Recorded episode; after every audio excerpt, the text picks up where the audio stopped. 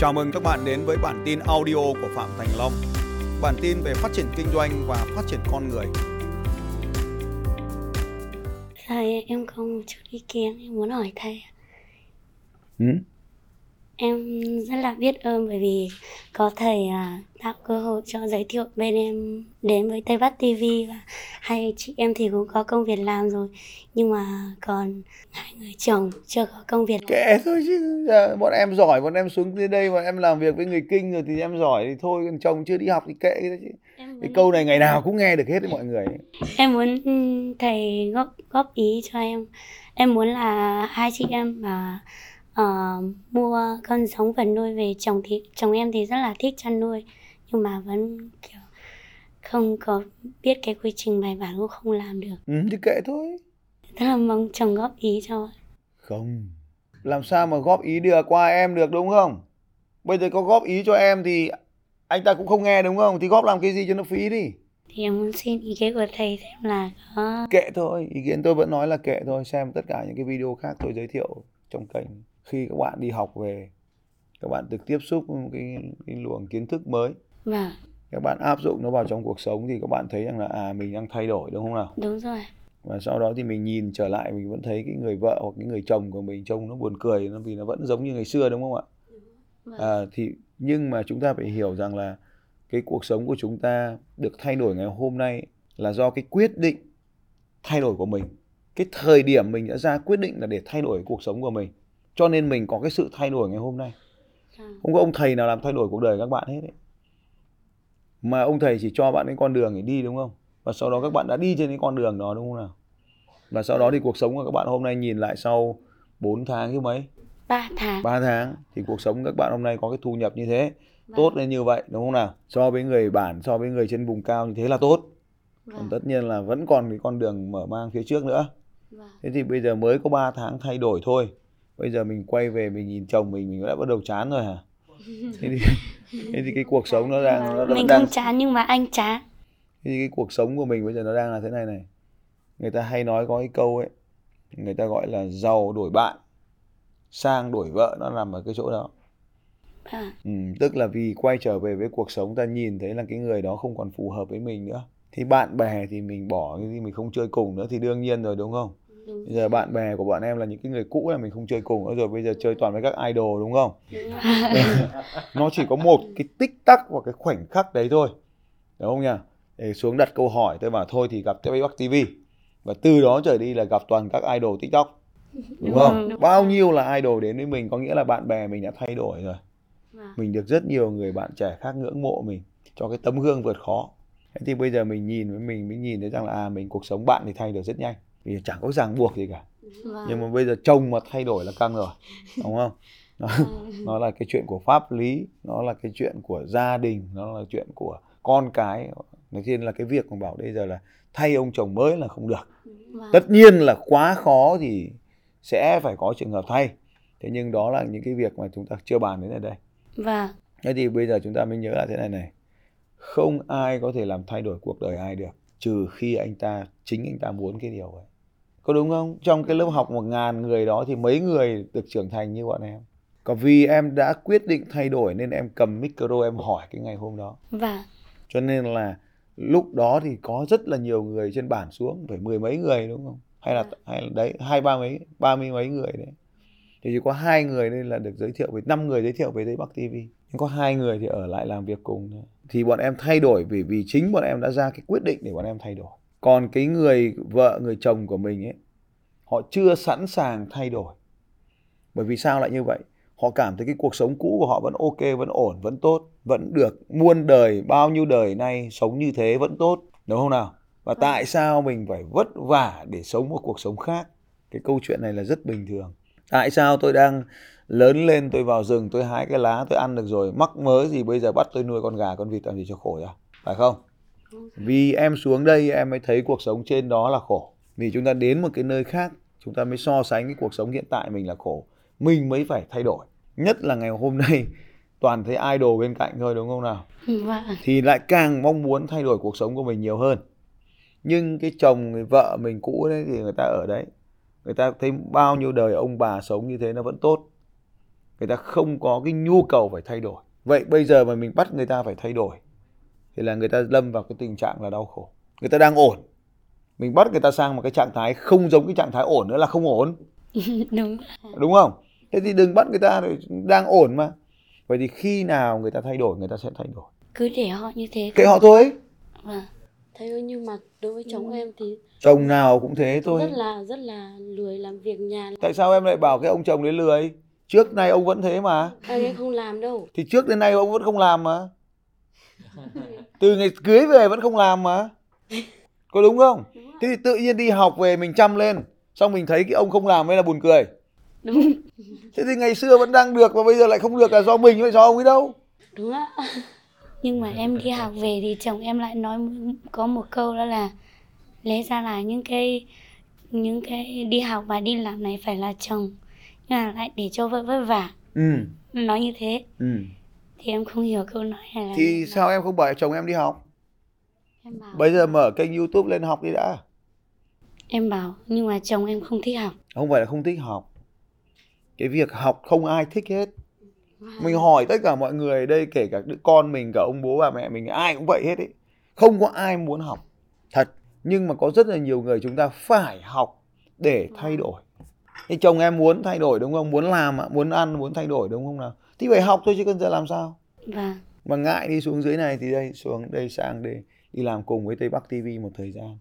Đi phụ máy, đi lắp điện, lắp đóm, chạy đèn, đóng gói đồ trước đi.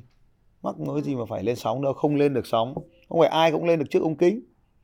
Ai cũng có duyên lên ống kính đâu. Wow. Thì không lên ống kính thì đi làm cùng rồi đóng đồ, rồi uh, vận chuyển hàng hóa. À. Thì nó phải tiếp xúc với cái người dưới này đi.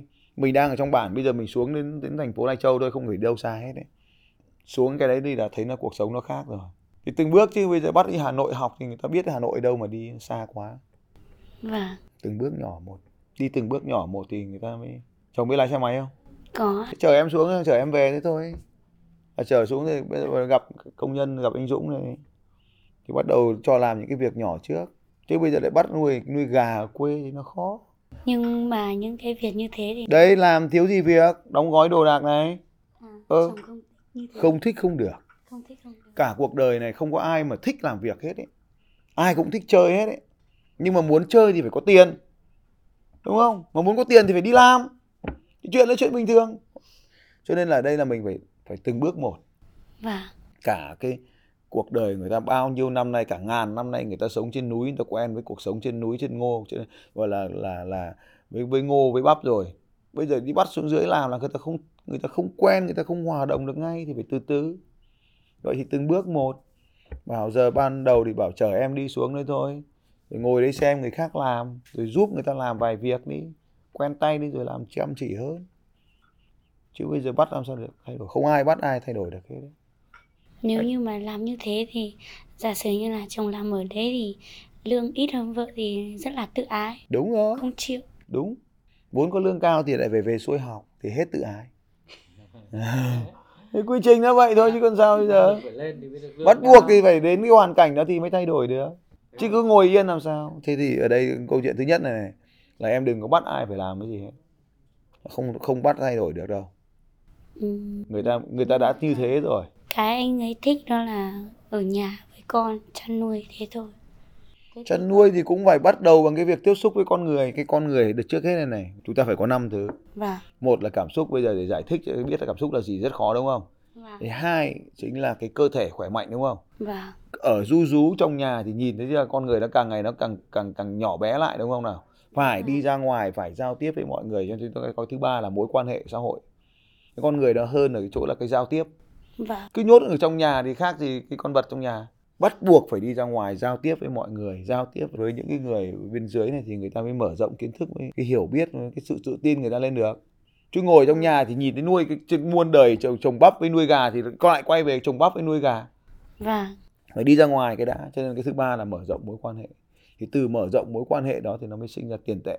Chứ tiền liên quan gì đến mấy con gà. Nuôi gà mà không bán được thì cũng lại đi giết mổ rồi lại, lại uống rượu hết gà này, cũng lại cuối cùng là cũng cụt vốn. Để yên này còn có tiền đúng không? Đúng. Lại mua mua vốn nuôi mua gà thì cũng lại nhậu hết cả gà. rồi không có kinh nghiệm, không có kiến thức thì dịch bệnh nó đến cái thì lại hỏng hết. Bắt buộc phải đi làm thuê sau đó. Làm thuê, cái bước làm thuê ấy là bắt buộc, bởi vì chúng ta được nhìn thấy người ta đang làm cái gì. Vâng. Cho người ta nhìn thấy cái đã. Chứ không đi làm thì ngồi trong nhà làm sao biết người ta, xã hội người ta đang làm cái gì. Và kể cả sau này có thể quay vào để vẫn là nuôi, nhưng quy mô nó có học nó vẫn hơn. Có tiếp xúc thì nó mới hơn được. Chứ bây giờ mình nhá, mình muốn nuôi gà thì mình cũng phải đi xem cái trang trại gà nó ra làm sao, đúng không? Lên trên YouTube nhìn thấy trang trại gà chưa? Vào kênh Phạm Thành Long nhìn trang trại nuôi heo chưa? Chưa xem thì làm sao biết. À. Thế dễ nhất đấy là muốn nuôi gà thì nó phải như thế. Nó phải mặc quần áo sạch sẽ từ đầu, chứ bẩn là không nuôi được gà rồi. Trước khi vào trại gà là phải tắm. À. Giày ủng là phải sát khuẩn, mặc áo choàng ra bên ngoài, chùm tóc, chùm đầu, chứ không phải là cái trại gà nó dễ thế đâu. À. Ông ở nhà, ông ở với vợ, ông có thể bẩn được, chứ vào trại gà là phải sạch. Xem lại mấy cái video đấy mà xem, phải phủ kín từ đầu đến chân không vào được. Nó như là chống dịch ấy. Tức là mình phải bảo vệ mình trước những con gà, để gà mình không mang bệnh vào cho gà. Nó nuôi gà quy mô nó thế cơ mà. Nhưng bây giờ cứ ngồi ở nhà thế thì làm sao mà hình dung. Còn gà của mình thì cứ ném ra, ra ngoài sân thì nó tự lớn tự ăn thì, thì nói làm gì. Đúng rồi. Thế đây là hai quy mô nó khác nhau, quy mô công nghiệp nó khác. Cho nên là ở đây nếu mà cái chuyện trồng thì nó tóm tắt lại là cái câu chuyện nó ý thế này. Cái việc mình đi học mình phát triển là rất tốt cho mình. Vậy thôi. Chứ mình đừng có kỳ vọng. Mình khi mình kỳ vọng mình yêu cầu người khác phải thay đổi, trước hết là mình là người đau khổ đó. Cứ nhớ không nào? Đúng rồi. Đúng không? Ngày xưa mình hạnh phúc với ông chồng đấy. Xong bây giờ mình đi học về mình thấy ông chồng này, mình đi ra mình gặp các idol xong về mình nhìn thấy chồng mình không giống idol hay à? Thế là mình lại đau khổ rồi. Thế cho nên đầu tiên ở đây là chúng ta phải hiểu là ngày xưa mình đã chấp nhận thì giờ mình cũng chấp nhận. Và thế còn tất nhiên là mình trong cái quá trình đấy mình từng bước một, chứ không thể ngay lập tức một bước mà nhảy lên được. Không phải, từng bước nhỏ để cho người ta làm quen với bối cảnh, làm quen với môi trường thì người ta mới có cái sự tự tin được. Còn cái việc mình phát triển ở đâu thì không biết, nhưng về nhà cứ từ từ đã. Chứ bây giờ về nhà mình lại cũng tưởng mình đây là mạng xã hội, trong mình là cũng là idol trong nhà, là tan cửa nát nhà mất, hiểu không? Vâng. Ừ. Thế cho nên là là không thể yêu cầu vợ hoặc chồng mình thay đổi ngay được. Chấp nhận thì chấp nhận. Còn không chấp nhận thì có dũng cảm ly hôn được không? Đấy, nếu mà không dũng cảm ly hôn được thì đừng có ý kiến gì nữa. Chấp nhận xong như thế đi. Có vẫn hơn không mà, đúng không? Ừ. Có vẫn hơn không thì tại sao lại cứ phàn nàn? Chúng ta hay cứ phàn nàn về cái việc đó. Cái, cái việc thay đổi của một con người ấy. Trong rất nhiều cuốn sách này, ta giải thích là thế này này, là nó phải có cái, người ta hay gọi là có cái duyên, đúng không? Một số người thì giải thích là do có cái cơ hội, có cái may mắn. Mỗi một người có cái duyên, có cái số mới thay đổi được. Cả cả bản cả làng mình ai thay đổi ngoài hai đứa. Có đúng không nào? Ừ. Thế thì bây giờ mình có cái đấy thì mình được hưởng thôi, chứ mình lại còn bắt người khác phải phải hưởng giống mình làm sao được. Thế nên là có sao thì cứ có thế mà dùng, vậy là từng thứ một. Mình thay đổi được mình tốt thôi, chứ mình không bắt người khác thay đổi được. Được chưa? Cho nên là mình có cái cơ hội được học hành hơn, thì mình có cái điều kiện thì mình hiểu biết như thế thì mình giúp đỡ người ta thôi, chứ đừng bắt buộc, bắt ép người ta phải thế này thế kia. Thứ hai là mình cũng đừng kỳ vọng là người ta phải thay đổi. Ngày xưa mình hạnh phúc với cái điều đó, giờ mình không hạnh phúc với cái điều đó là sai, là do mình không phải do anh ta. Là do mình. Ờ, là do mình. Yeah, thế còn kiếm được tiền rồi, có công việc rồi phải vui lên chứ, lại có tiền rồi lại về nhà lại buồn hơn, đúng không? Ừ. Ừ. Cho nên là mình có cái cơ hội mình làm thôi, chứ mình không bắt người khác làm được. Ừ. Thế này là mình có cái duyên, có cái, cái số mệnh được thay đổi thì mình được thay đổi, chứ chứ mình có bắt người khác thay đổi cũng không được. À, đúng á. Thế cho nên cả triệu người xem kênh của Phạm Thành Long đấy, có mấy người được như, như các em mà đi xuống đây mà học. Xin chào các bạn và hẹn gặp lại các bạn vào bản tin audio tiếp theo của Phạm Thành Long vào sáu giờ sáng mai.